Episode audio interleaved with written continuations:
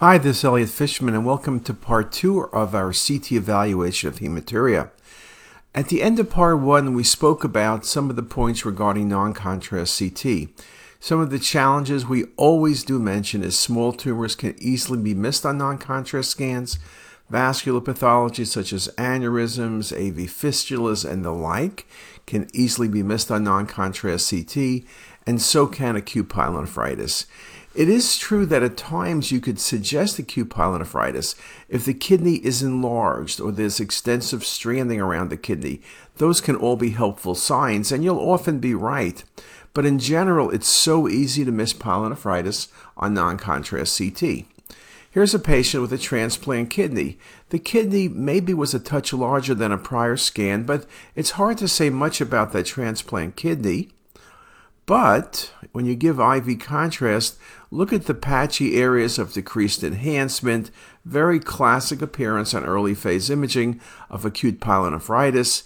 As we mentioned, you could see focal areas that are single or multiple. Here we see multiple areas. And you can see it very nicely on the coronal view as well.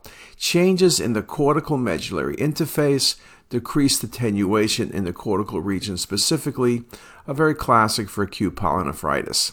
And if you go to the uh, late venous or early excretory phase imaging, you could see it very nicely as well. So in this case, early or late phase imaging showed the changes, and this patient was running a fever. It wasn't quite clear why, and was very easy on the CT done properly to recognize acute pyelonephritis. Now, I like to show this case because this is a terrific example of what you would look at and say it looks like pyelonephritis. But this was a patient who was doing way too much hiking on way too hot a day. Must be somebody out west. I'm recording this in June, and I know there's a really bad heat wave on the west coast, and it's recommended to keep out of the national parks. If you're there, stay in the shade, don't do a lot of walking. But this is a common thing that happens. Somebody, often a younger person, does lots of hiking, doesn't drink enough fluid, and they can come to the ER with severe abdominal pain and literally be in renal failure. Because what you get is from dehydration, and you could see the patchy enhancement. It's really kind of cool looking, right? Excuse me. It's really kind of cool looking. Areas of decreased attenuation, striated type nephrograms really maybe at first glance it's the most extensive case of pyelonephritis you've seen. But things come very central and this is example of again relationship to the uh, changes of uh, dehydration the tubule injury acute uh, renal failure. This patient will be treated uh, be hydrated. The patient should do well over time the patient did not need to get uh, short term uh, dialysis, which sometimes can happen if you have really bad renal shutdown. Now, in terms of infection, what else can we talk about? We could talk about abscesses. Most pyelonephritis does not progress to abscesses, but abscesses do occur. One of the challenges with abscesses is they can look very much like a tumor at times. What you typically see is a low attenuation mass often cystic with thickened irregular walls. You commonly will see thickening of Gerota's fascia, not uncommonly perinephric extension. These abscesses can be single or they can be multiple. They can be unilateral or bilateral in location.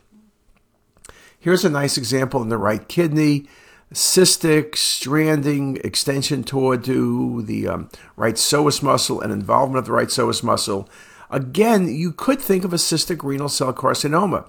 Cystic renal cells, particularly papillary, can be hypovascular. So you couldn't totally exclude it, but with the right history of fever, this is a renal abscess. Again, the coronal views, you can see nicely the thickened wall, but again, you still would, at least in your mind, have to consider a cystic renal cell carcinoma. Here it is on the 3D mapping and here it is on delayed phase imaging. Now, renal cell can extend into the perirenal fat, obviously, can involve by direct extension the psoas muscle. But here I think the tumor is so cystic, again, it could be a tumor, uh, but when you start saying it's a cystic tumor, then you have to make assumptions that such a well defined lesion is going in the perirenal space and involving the psoas muscle. I think you need to look at the history, the patient's febrile. And yes, with renal tumors, like many tumors, you can be febrile, but I think this is a wonderful example of an abscess. Another example here look at the patient's left kidney. Patient had flank pain. There's a mass in the left kidney. It kind of looks low attenuation, and there's something in the left adrenal which is low density, uh, but you know, 31 still could be almost anything. Could be a, a, a fat poor uh, adenoma, but could be metastasis. Here is with contrast, you see the cystic lesion, you see the irregularity of the margins, minimal perirenal stranding. Here it is on excretory phase imaging. This is again in the differential, you think in tumor, but this was an abscess. Now, there are unusual abscesses in the kidney. One of the most common, or at least we talk about in conferences, is xanthogranulomatous pyelonephritis, typically associated with the staghorn calculus, typically associated with an enlarged kidney, and often the entire kidney is involved, though not necessarily. When you look at this quickly, the right kidney, you think of multiple cystic lesions, but you realize those are really dilated calyces. And what you have is both a central calcification and a peripheral calcification, but it's the calcification, usually a large calcification sitting in the renal hilum that causes obstruction. It's xanthogranulomatous pyelonephritis. Just a beautiful example. Staghorn calculus and multiple dilated calyces. Often there's no renal function at all, though at times you can see some renal function either in a portion of the kidney or very much in the periphery. At the end of the day, however, this kidney has minimal function, and there really is no good way of treating XGP simply with antibiotics, and the patient will typically get a nephrectomy. Here it is beautifully shown on the coronals as well as on the MIP, which show you the extent of calcification. Now, a few facts of XGP. It's a chronic destructive granulomatous process. It results from a typical incomplete immune response to subacute bacterial infection. It's diabetic. We always used to think it's more common in diabetics. Maybe it's more common, but only about 10% of cases are in diabetics. It's more common in women than male. And if you look at the clinical presentation, 90% have pyuria, 60% have positive cultures, and up to 20% or so will have hematuria. Typically, as I showed you in the prior case, a large staghorn calculus is most common, but not always. You'll see decreased or absent renal function. The kidney is enlarged. I have seen a case or two of XGP with a small atrophic kidney, but that's uncommon. You have severe hydronephrosis with marked expansion of the calyces. And a very important thing to remember although all renal infections can involve the perirenal space and extend to the psoas, XGP is classic to extend to the psoas and the posterior paraspinal muscles. We wrote an article oh so many years ago. I found like the Beatles song. Presenting signs and symptoms include pain, frequency, dysuria, nocturia, palpable mass, leukocytosis, and fever. The duration of symptoms was relatively short, considering the extent of the pathologic process. Another example large right kidney, big staghorn calculi, and there's a staghorn in the left kidney. This is the closest I think I've gotten to bilateral XGPs. You can see again really impressive calcifications in both kidneys, but it's the right kidney that's particularly enlarged and the cystic spaces are dilated calyces. Here it is with the MIP imaging, indeed very impressive. And then here with contrast, again, there's some function in the lower pole of the right kidney. The left kidney, again, you see thickening of the renal pelvis, calyceal dilatation. I get the feeling that if you leave the left kidney as it is, it will become XGP over time. The right kidney is a classic XGP, but again, it's one of those cases where there is some preserved kidney in the lower pole.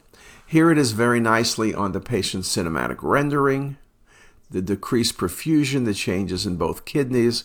And here's a few more cinematic renderings, really showing you nicely the dilated calyces. Just a very, very classic case. Um, again, just a, a good example, XGP. So think about inflammatory disease from pyelo to abscess to XGP. Another example large right kidney, multiple dilated calyces. And what's nice here is perirenal involvement, psoas involvement, and paraspinal muscle involvement.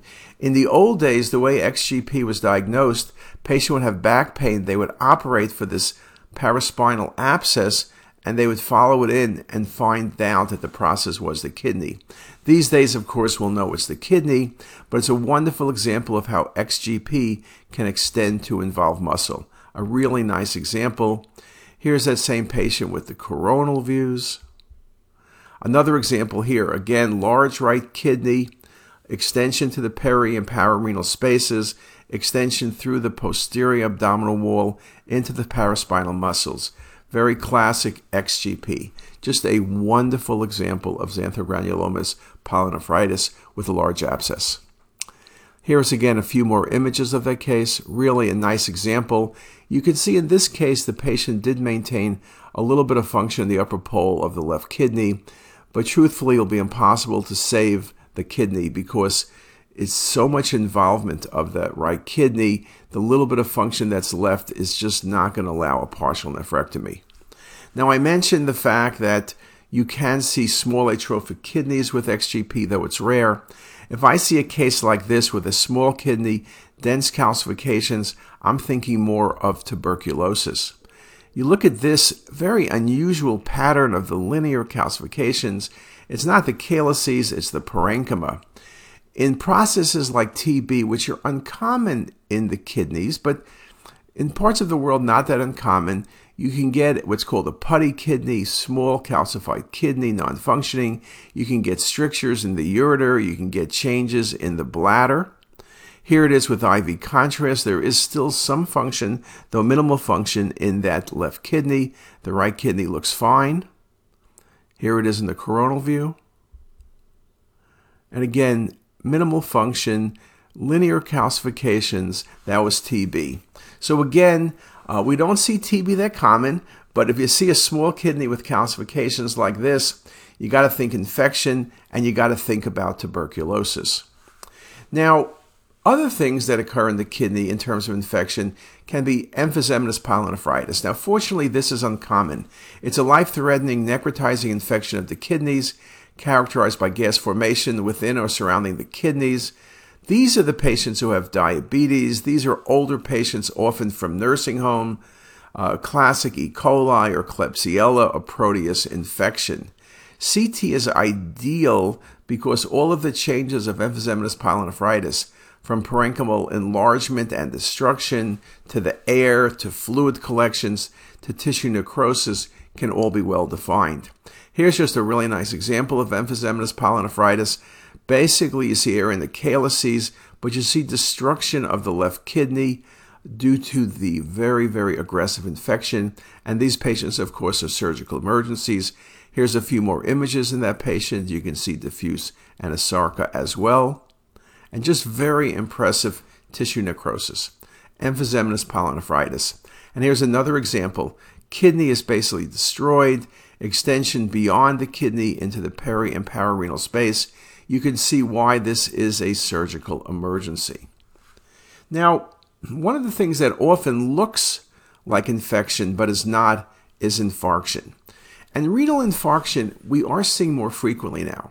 It's due to many things. One is thromboembolism, typically thrombus in the left side of the heart or aorta, typically left atrial appendage. It can be due to patients with aneurysms of the aorta renal artery, atherosclerotic changes, septic emboli from endocarditis, transcatheter embolization uh, following procedures, or dissection of the aorta or the renal artery. Now, some of the causes of infarction polyarteritis nodosa, which gives you multiple small pseudoaneurysms in the kidney, lupus, drug induced vasculitis. Obviously, trauma is one of the causes. But then there are other things from paraneoplastic syndromes to hypercoagulability states to acute venous occlusion. Now, in terms of imaging, renal infarction can be segmental or global, depending where the infarct indeed is. It can be an isolated process, a part of multi system disease involvement. You can see infarcts in the spleen and the liver and the kidneys and even bowel. It, there are acute and chronic presentations, and symptoms can vary from acute flank pain, where you think of stone disease or pyelonephritis, to hematuria. Now, in terms of the CT findings, that focal versus global is critical. IV contrast is very helpful. You want to look carefully at the vessels and look for clot in the patient's vessels. Again, unilateral versus bilateral depending on the source of the embolic phenomena. We talk about a cortical rim sign where there's rim enhancement only, and that's seen in patients with global infarction. And if infarction is missed, um, the kidney is typically found to be a small atrophic kidney. Here's a nice example. You look at the right kidney, delayed function compared to the left. You could be thinking about pyelonephritis, but you don't have any cortical changes really uh, in terms of a lack of good cortical medullary differentiation. And here's the renal artery, and there's a thrombus right here. This was septic emboli with a renal infarct nicely defined. Here it is again as we go back and look at the vessels. Again, a really nice example. I wanted to go back to this slide for a moment to emphasize the point you have to look at the arteries very carefully. So here we're looking at this case, and on this view you can see the thrombus in the right renal artery best. Uh, sometimes the coronal view, sometimes the MIP imaging works best, but here simply the axial when you very carefully work very nicely, and there it is. Or in this case, with this uh, atrial thrombus and a renal infarct. Again, you're thinking about pyelo, but you look at the left kidney, there's a minimal peripheral enhancement. This is a near global infarct. You can see the thrombus in the artery. You don't see thrombus in the artery in pyelonephritis. There it is very nicely shown when you look at the MIP imaging. And here, when you go through the chest, this patient had two things. One, the patient had an aberrant origin of the right coronary off the left cusp but also had a thrombus, and that was the source of the patient's emboli in the patient's left atrial appendage. So if you also have a chest CT, maybe you do because they're working up an FUO, look very carefully at the heart, particularly the left atrial appendage. Another example, one of the things about renal infarcts, often the borders are sharper than pyelonephritis. I showed you pyelo, and it is fairly well defined, but not as sharp as you can see here for renal infarction. Often the patterns of infarct will vary because the patient may have more than one renal artery and maybe only one renal artery is involved. Here's a nice example. The main renal artery is fine, but look at the branching of the renal artery as you get closer to the hilum of the kidney. Look at all of these infarcts. Look at all of these small vessel occlusion, very nicely shown in this example. Again, here's more MIP imaging showing you the uh, vessels within the kidney and the areas of infarction. Here it is as you go to venous phase imaging. Here it is when you go to uh, cinematic rendering, nicely showing you the main renal artery on the right, looking good, and then the branches becoming very quickly tapered, particularly the mid and upper pole of the right kidney. And you can see the multiple areas of infarction very nicely shown in this regard. So just a really nice example. Another case, this patient has an aortic dissection, you could see, and it also involved the renal artery. There's renal artery occlusion, and there's a fairly substantial infarct in the patient's left kidney. This patient had recent aortic surgery. You don't see the left kidney. One of the complications of aortic vascular surgery, whether it's stenting, but particularly open procedures, is injury to the renal artery. It is one of the known complications. You may see segmental infarcts, that's fairly common. Global infarcts is less common. But this is a great case of a global infarct. This is about five days out. The left kidney is small and non functioning. This patient will need a left nephrectomy. Remember, I mentioned the capsule sign? That was a good example of where you see the enhancement along the edge when there's occlusion of the renal artery via collaterals. Here's another example of an infarct of the left kidney, again with a nice capsule sign. Very, very nice example in this case. Very, very classic infarction, rim enhancement, and infarction of the kidney, very nicely seen. I should also mention with infarcts, anytime you do surgery, like in this patient, had a neuroblastoma resected, injury to the renal artery can occur. I mentioned that with aorta, but also surgery for the adrenal. So, a nice case, unfortunately, for this patient of a global infarction of the left kidney following left adrenal resection. And that's a beautiful example of global renal infarction. Here it is on the uh, cinematic rendering as well. Just a very nice example of global infarction, lack of function, just a really nice case. Now, one of the other things that can cause problems, of course, is renal vein thrombosis. But we've gone on for a while. Let's take a break right now and come back and discuss renal vein thrombosis. See you in a few minutes. If you like this video, make sure to subscribe to the CTisus YouTube channel. You can also visit us at ctisus.com for even more videos, plus quizzes, pearls, protocols, and oh so much more. We're also in the App Store and have well over a dozen apps for iPhone and iPad, all completely free. Thanks for watching.